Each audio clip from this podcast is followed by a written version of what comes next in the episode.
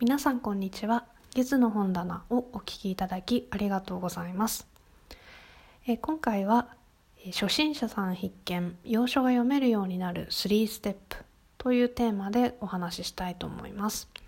え初心者さんと、まあ、あのやや、あの言い方が語弊があるかもしれませんけれども、えー、要所を読んでみたいけれどハードルが高いなと感じている方にとって、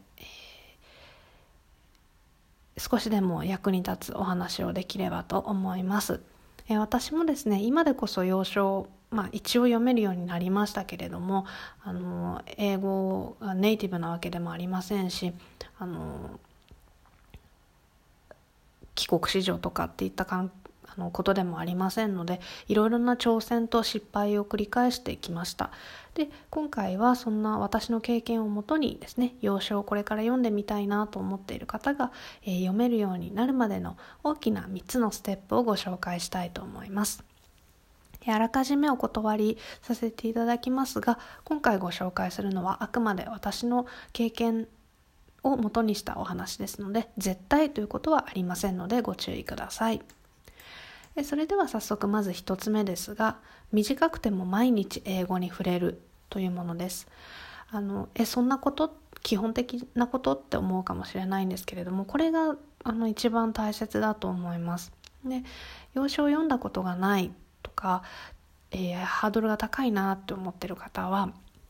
あの短時間でも短文でも良いのでとにかく毎日何かしら英語に触れるっていうことをお勧めします。いきなり本を読むっていうのはハードルが高いと思いますので、まあ、文法のクイズとかでもいいですし単語帳でもいいですし何かニュースを聞いてみるとかあ読んでみるとかっていうことでもいいと思うのであの英語に対する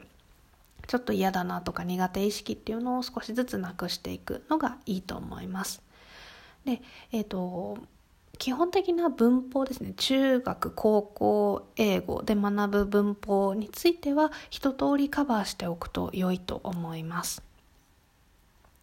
続いて2つ目ですが短くて読みやすい本から読んで自信をつけるということです。えっと、英語を読むことに抵抗がなくなってきたら要所に、えー、早速挑戦してみることをお勧めします、えー、こだわりが特にないのであればえーと、子ども向けとか、えー、日本語で読んだことのある本など、えー、短くて簡単で読みやすい作品から読むことをおすすめします。あの児童書とか子ども向けの本を読むっていうのが恥ずかしいって思われる方も多いかもしれないんですけれどもあの私が思う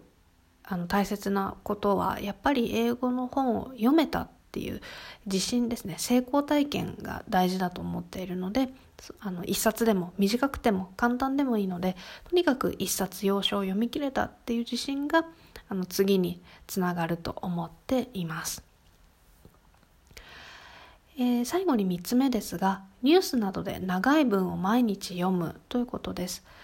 えっと、短い洋書をですね読むことに抵抗がなくなってきたら英語のニュースですね私はえっ、とガーディアンとかファイナンシャルタイムズとか、えーと、ザ・タイムズとかですねなどのウェブ記事を読んでいたんですけれども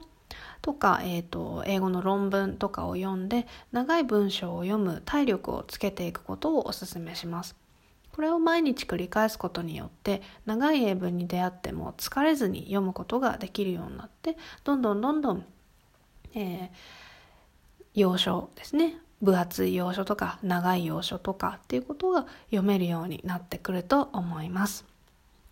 それでは以上になります。今回は個人的な経験をもとにどうすれば長い要所を読めるようになるかというステップをご紹介してみました。え今回ご紹介した内容はブログでもご紹介していますので、ぜひ合わせて読んでみてください。